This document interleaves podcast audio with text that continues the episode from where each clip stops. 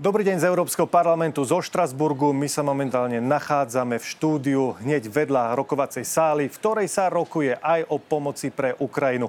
Máme totiž dva roky od napadnutia Ukrajiny Ruskom a práve o tejto téme sa budeme rozprávať s Katarínou Rod Nevedialovou zo strany Smer SD. Dobrý deň, prajem. Dobrý deň. A s Petrom Polákom z Hnutia Slovensko a z frakcie ľudovcov. Dobrý deň aj vám. Dobrý deň, prajem. Z toho, čo sledujem posledné obdobie, respektíve aj dlhšie obdobie vašich vyjadrení, čo sa týka pomoci pre Ukrajinu, tak viem, že sa nezhodnete. Zhodnete sa však na tom, že Ukrajine treba pomáhať, ale iným spôsobom. Poďme sa ale na to pozrieť práve z tej európskej perspektívy, pretože naozaj tu sa riešia veci z tej európskej perspektívy, ako som spomínal. Pani Nevedelová, začnem otázkou na vás. Vy ste za pomoc pre Ukrajinu, ale nie ste za tú pomoc, ktorá by pomáhala dodávať zbranie na Ukrajinu. Hm, skúste to tak troška viac vysvetliť, približiť, ako to myslíte. Um, ja teda zastupujem politickú stranu Smer, uh, Slovenská sociálna demokracia, ale takisto aj ja som veľakrát osobne vystupovala aj v Európskom parlamente v tej súvislosti s Ukrajinou, že my uh, si myslíme, že tento konflikt je v prvom rade potrebné čo najskôr vyriešiť a ukončiť. A už akýmkoľvek dlhým spôsobom potom budú uh, nejaké tie mierové rokovania alebo tie dohody pracovať, akokoľvek to bude trvať, tak to už vlastne nie je potom uh, taká dôležitá otázka, ale v prvom rade treba, aby sa ľudia prestali zabíjať. A my samozrejme dlhodobo podporujeme pomoc Ukrajine, čo sa týka humanitárnej pomoci, rekonštrukcie Ukrajiny, pomoc možno aj pri týchto rokovaniach rokovaniach, takisto ako bolo viackrát spomenuté aj z predsedu vlády podporujeme napríklad e, pomoc Ukrajine, čo sa týka vstupu do Európskej únie. Čiže tie rôzne druhy pomoci samozrejme robíme. Aj počas nedávnej návštevy Ukrajiny premiér tam viezol sanitky, humanitárnu pomoc, e, nejaké prístroje a to, čo vlastne Ukrajinci potrebujú ale v tom sa nezhodneme uh, s mojimi kolegami takisto v Európskom parlamente, že my nepodporujeme vojenskú pomoc Ukrajine. To je ten jeden druh pomoci, ktorý my uh, si myslíme, že nie je správne na Ukrajinu dodávať. Uh, Slovensko ani nemá akú vojenskú pomoc už Ukrajine dodať. Samozrejme rešpektujeme, že niektoré členské štáty môžu mať taký pocit, že oni chcú. Je to samozrejme na ich rozhodnutí, ale nepáči sa nám to, keď nás tlačia ako spoločenstvo Európskej únie, ktoré je založené na miery a na spolupráci v ekonomickej oblasti, aby sa tu robila nejaká spoločná vojenská pomoc pre, pre tretiu krajinu pretože máme dosť aj vlastných problémov, aj ten rozpočet Európskej únie nie je úplne nafúkovací. Je to samozrejme na každom členskom štáte, ako sa rozhodne, ale my si myslíme, že toto nie je ani kompetencia Európskej únie, aby to, ani by to Európska únia nemala robiť. Pán Polák, ja som rovno videl od začiatku, že krútite hlavou. Dá sa podľa vás mierovým riešením vyriešiť tento konflikt? No, ja by som bol veľmi rád, keby sa dalo v podstate ukončiť túto vlastne vojnu mierovým riešením, že ale ako to mierové riešenie zatiaľ nie je na stole. A neviem o tom, že by sa Rusko stiahlo, teda, alebo chcelo, teda plánovalo stiahnuť z Ukrajiny, ktoré teda okopuje vlastne čas územia. Čiže v každom prípade ja, uh, nedá sa brániť v podstate Ukrajincom prikryvkami proti Rusku, proti ruským raketám alebo dekami, alebo v podstate nejakými potravinami, ktoré, ktoré tam budeme posielať. Tí Ukrajinci reálne v podstate, v podstate každý deň bojujú proti agresorovi, ktorý vstúpil na ich územie, ktorý teda okupuje čas územia a ktorý dokonca bol aj v Kieve a snažil sa v podstate celú Ukrajinu nejakým spôsobom podmaniť si a, a v podstate nejakým spôsobom chcel tú Ukrajinu spravovať. A tí Ukrajinci sa bránia. A ja chápem v podstate to, že, že sa nám ako nie celkom teraz ako hodí, aby sme podporovali Ukrajinu um, aj zbraňovými systémami, ktoré slúžia na obranu Ukrajiny, ale v každom prípade um, názor, že, že chrániť Ukrajinu môžeme humanitárnou pomocou je, je nerealizovateľný. Tí Ukrajinci sa niečím musia brániť. Ukrajinci boli napadnutí, Rusko okupuje čas územia a tí Ukrajinci sú v podstate stále odhodlaní brániť svoje územie a je našou povinnosťou urobiť maximum, maximum preto, aby sme zachránili v podstate životy Ukrajincov, ktorí prichádzajú o životy kvôli teda ruským raketám, Dobre, ktoré tam Akým spôsobom každý, to, chce vlastne zabezpečiť, vlastne to chce zabezpečiť Európsky parlament? Pretože naozaj mali sme tu teda opätovne rozpravu, sú to teda dva roky. Pani Nevedialová, mm, vy zrejme nie ste spokojná s tým, čo zaznelo v pléne. Určite nie, aby som možno rada popravila pána kolegu v niekoľkých veciach. Každá vojna sa nakoniec musí skončiť nejakým mierom. To je samozrejme niečo, ja čo všetci chceme. Rád, a boli by sme radi, keby to bolo čo najskôr. Je to aj za cenu, že príde Ukrajina o časť územia?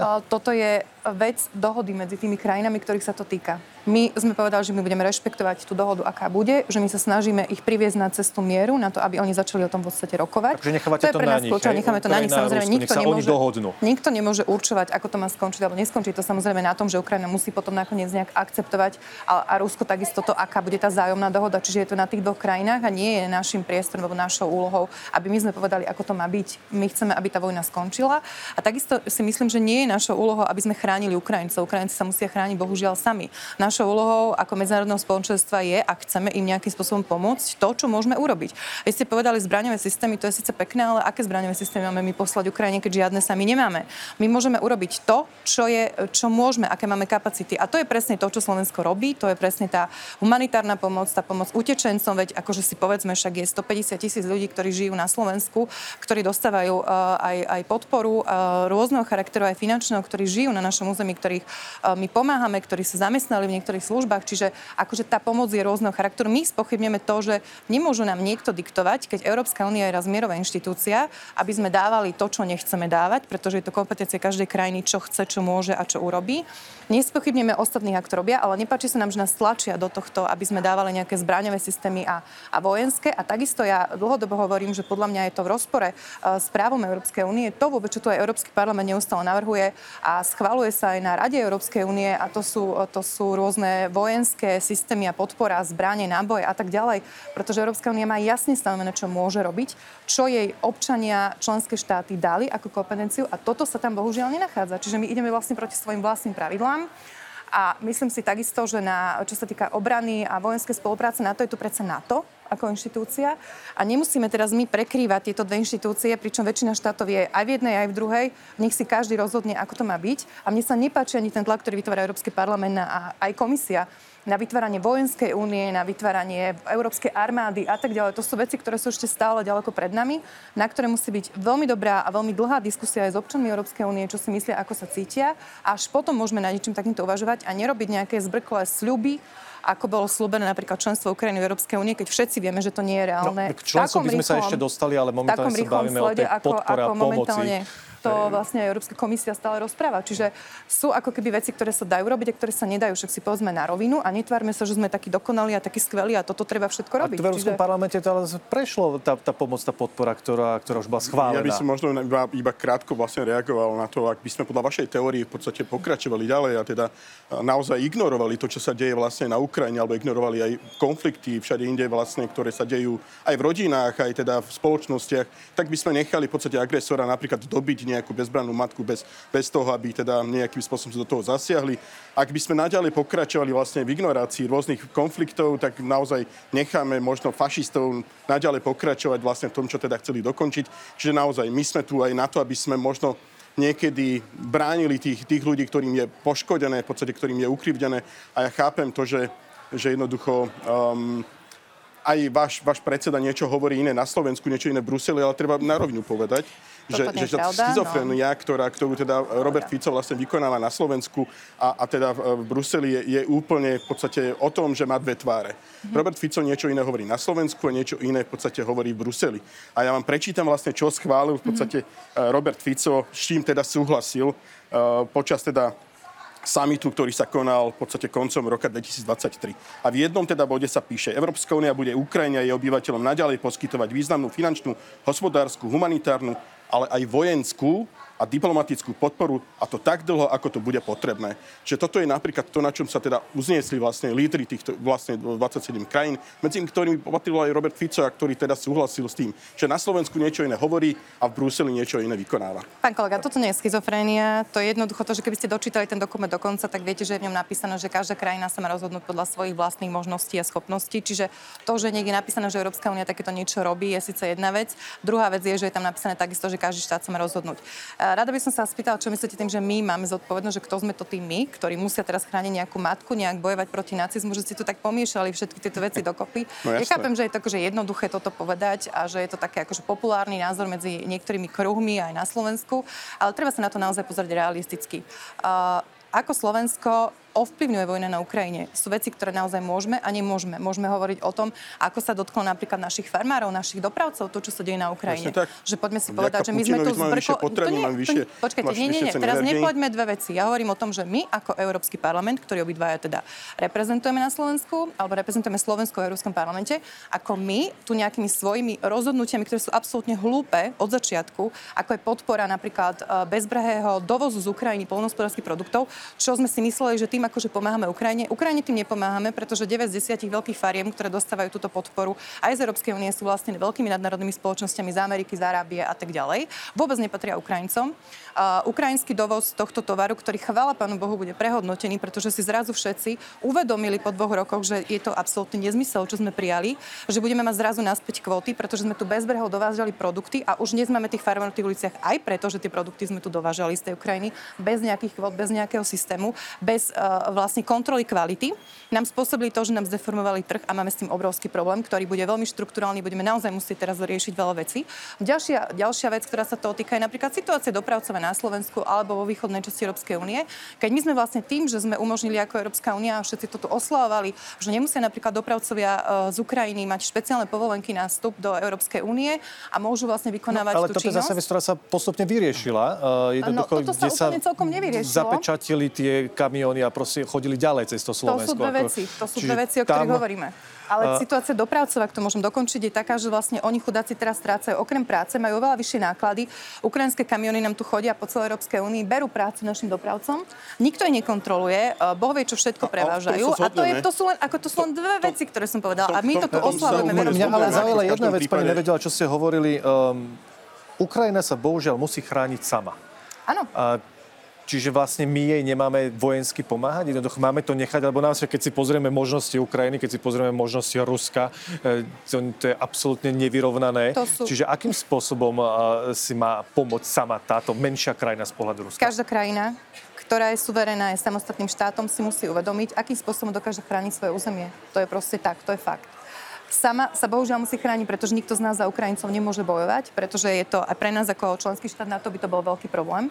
Čiže v tomto zmysle som povedala, že Ukrajina sa bohužiaľ musí chrániť sama, pretože to tak je, pretože je to vojna, ktorá sa deje na jej území.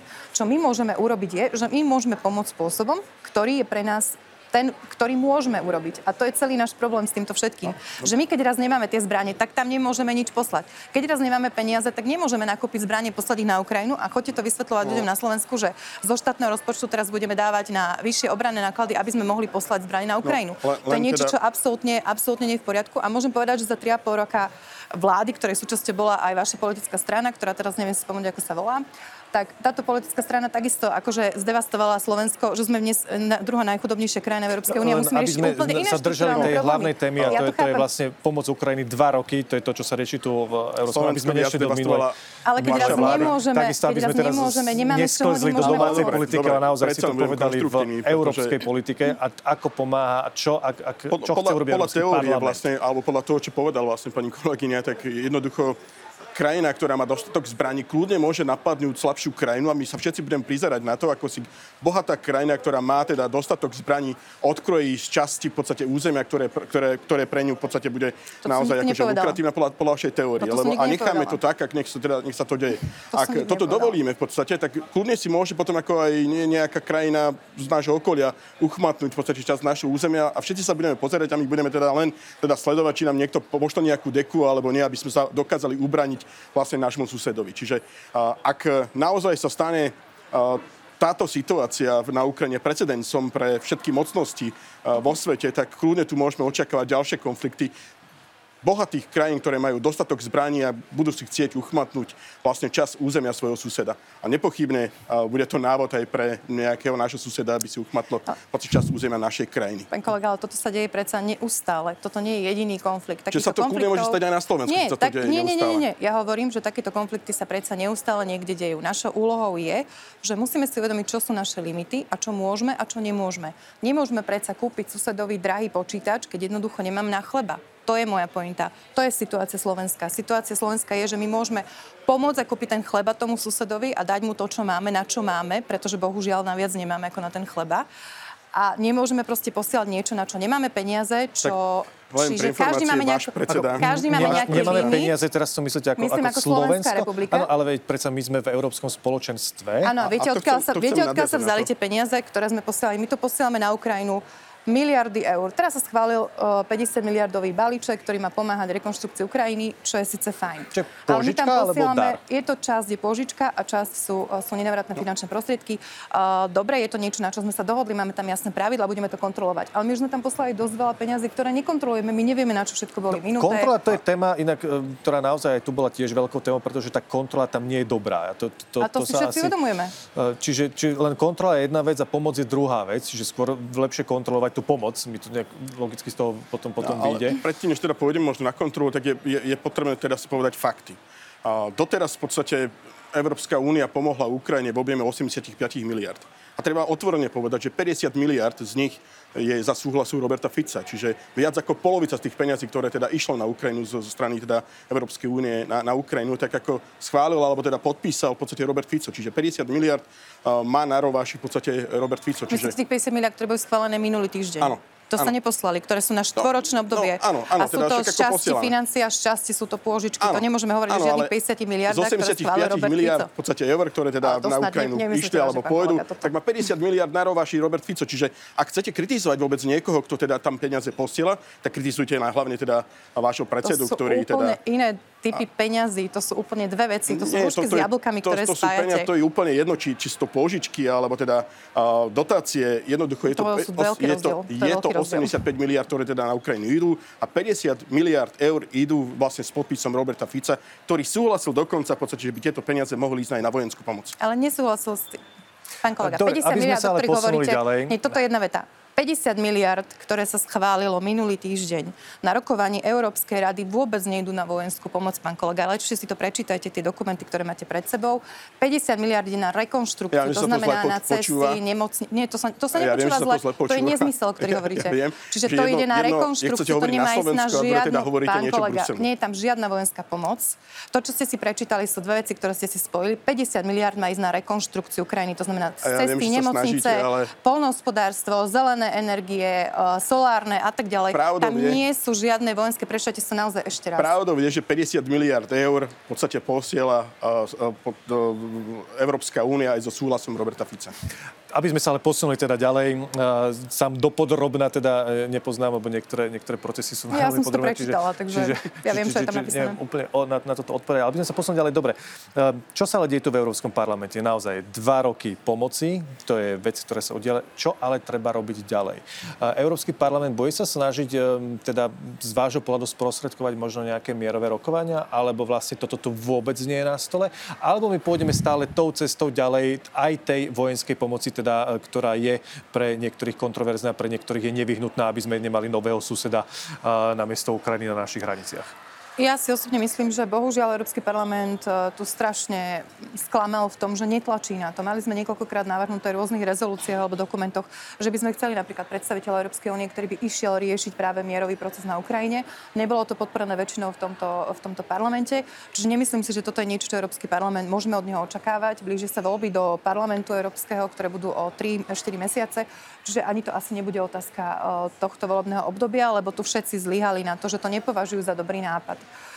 A skôr si myslím, aj keď to počúvam celú tú diskusiu, je to stále o tom, že ideme za, aj sa to tak vždy tá diskusia volá, že, že um, bez nejakých otázok čokoľvek pre Ukrajinu urobíme. Ale už si uvedomíme po dvoch rokoch, že tým vlastne ničíme aj sami seba, ako tie príklady, ktoré som uviedla, že treba sa trošku zracionalizovať, povedať si, čo môžeme, čo nemôžeme. A my ako mierová inštitúcia, veď pre pána Európska únia vznikla na myšlienke mieru po druhej svetovej vojne. Prečo sme rezignovali na myšlienku mieru, ja nerozumiem. A prečo tu ľudia v tejto snemovni považujú, keď povie niekto, že poďme riešiť mierový nejaký hociaký, nech je to aj zelenského proces, to je úplne jedno.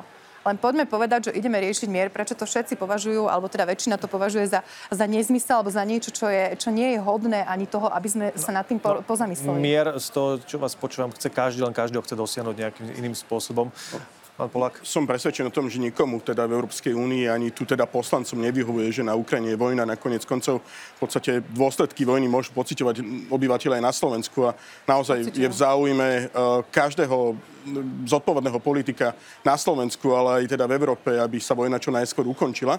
A tak, aby obe krajiny boli spokojné, samozrejme. A pre mňa dnes ako jednoducho neexistuje dôvod, aby Rusko naďalej okupovalo čas Ukrajiny. A ak sa tieto dve krajiny nedohodnú inak, samozrejme, ak, ak sa teda, ak tieto dve krajiny sa nedohodnú, prekresliť tie hranice, ale dnes nevidím dôvod, aby sme prekreslovali my teda v Európskom parlamente hranice. A, a som ešte raz teda presvedčený o tom, že je v záujme každého jedného zodpovedného politika aj tu v Európskom parlamente, aby tá vojna v podstate čo najskôr sa ukončila, aby teda tie dopady vojny, ktoré pociťujeme každý deň na, na každom dennom živote vlastne zmizli. A, takže ja verím, že jednoducho to mierové riešenie príde, a, avšak do tej chvíle, kým príde, musíme naozaj vedieť pomáhať tým ľuďom, ktorých zabíjajú ruské rakety. Premostíme ešte nakrátko, pretože hovoríme o nenávisti, hovoríme o nenávisti medzi Rusmi, Ukrajincami a podobne. Je to ale veľká téma aj momentálne tu v Európskom parlamente, kde sa takisto hovorí o nenávisti a najmä antisemitizmu aj v súvislosti s tým, čo sa deje Izrael-Gaza. Vy ste, alebo tu bol taký návrh aj o sprísňovaní tejto nenávisti, aby to bol jednoducho trestný čin naprieč celou Európskou úniou. Cítite to aj vy, že naozaj ten antisemitizmus, že sa nám niečo vracia, čo tu bolo aj tu u nás v Európskej únii? Mm. V každom prípade samozrejme, ako tie nenavistné prejavy z roka na rok, v podstate možno zo dňa na deň rastú a nielen teda na Slovensku, ale celej Európskej únii. A tých, tých, obie, tých objektov nenávisti vlastne postupne pribúda a smutné na tom to, že, že, že jednoducho dnes sa tá nenávisť vlastne dostala do, bežného, do bežnej komunikácie a do spoločnosti a musíme s tým niečo urobiť. A je pravdou to, že um, každej jednej členskej krajine patri, e, platia iné zákony, ktoré sa dotýkajú vlastne nenavistných prejavov a, a, a my musíme harmonizovať aj tú, tú právnu úpravu, tak aby to, čo je trestné vlastne v inej krajine, bolo trestné v tejto súvislosti aj v inej krajine. Jednoducho um, aby, aby jeden páchateľ nemohol, ne, nemohol páchať jednu tre, tú istú trestnú činnosť v jednej krajine za nižší trest ako v tej druhej krajine. Preto je teda nutné naozaj urobiť maximum preto, aby sme obete v podstate týchto nenavistných prejavov ochránili a tých, ktorí tieto nenavistné prejavy a trestné činy z nenávisti vlastne šíria a dôsledne potrestali. Pani nevedela, to som videl, že ste prikvovali hlavou, čiže toto sa zrejme asi zhodnete. Určite musím povedať, že ja sa zhodnem s väčšinou toho, čo pán kolega povedal v tejto súvislosti, lebo naozaj nielen antisemitizmus, ale všeobecne nenavistné prejavy voči ľuďom rôzneho pohľavia alebo proste rôzne, rôzneho druhu, tie nenavistné, uh, veci nám proste stále rastú. Vidíme to aj vlastne nárastom sociálnych sietí, že každý z nás to asi zažil, e, ktorý je vo verejnom priestore, že ľudia vám vedia napísať čokoľvek pred, aj pod tou anonymitou. A mali by sme to podľa mňa viac postihovať, viac o tom hovoriť. E, nenávisť voči ženám e, je veľmi, a tam už sklzame k násiliu. Ja som veľmi rada, že aj toto je taká téma. Čiže určite áno, v tomto myslím si, že máme spoločne, lebo sú teda aj rôzne, rôzne druhy tých aj trestných činov, ktoré treba sa zamyslieť, ako by sme ich mohli naozaj vedieť potrestať a hlavne vzdelávať ľudí, alebo teda aj ľudí, ktorí s tým prichádzajú do kontaktu, ako sú policajti, sudcovia, prokurátori a tak ďalej, že toto je naozaj niečo, čo už je trošku cez čiaru. Nielen napríklad uh, v tej súvislosti s násilím na ženách, ale aj presne, keď sú to ľudia, ktorí sú napríklad príslušníkmi nejakej národnostnej alebo etnickej menšiny, že aj toto už je naozaj treba dávať na to veľký pozor a nemôžeme to len tak prechádzať, lebo potom nám to môže sklznúť tomu, čo bolo presne v tých 30 40 rokov, kde si všetci mysleli, že je to OK, ale nie je to OK a nie je to správne. No, rizikom ešte je, že, že naozaj sa nám stáva to, že v mnohých krajinách, dokonca v podstate aj v Európskom parlamente, máme tu ľudí, ktorí, ktorí zastupujú vlastne mm, svojich voličov, a, ktorí teda spochybňujú napríklad holokaust, alebo teda naozaj majú otvorenie a, a extremistické prejavy. A toto je naj, najväčšie nebezpečenstvo a my musíme urobiť maximum preto, aby sme naozaj si nezamieniali slobodu slova s nenavisťou, nenavisťou a toto je teda veľká úloha aj pre Európsky parlament, aj pre členské krajiny, aby sme sa s týmto problémom vysporiadali, lebo to naozaj môže dopadnúť veľmi zle. Myslím, že takto v miery môžeme ukončiť dnešnú debatu, keď ste sa nakoniec, nakoniec predsa len zhodli. E, ďakujem veľmi pekne, že ste prišli a prijali toto pozvanie. Na záver len pripomeniem, že sme sa rozprávali s Katarínou Rod Nevedialovou zo strany Smer sociálna demokracia. Dovidenia. Ďakujem ešte raz. A Petrom Polákom z Hnutia Slovensko a z frakcie ľudovcov. Ďakujem aj vám. Ďakujem pekne za pozvanie.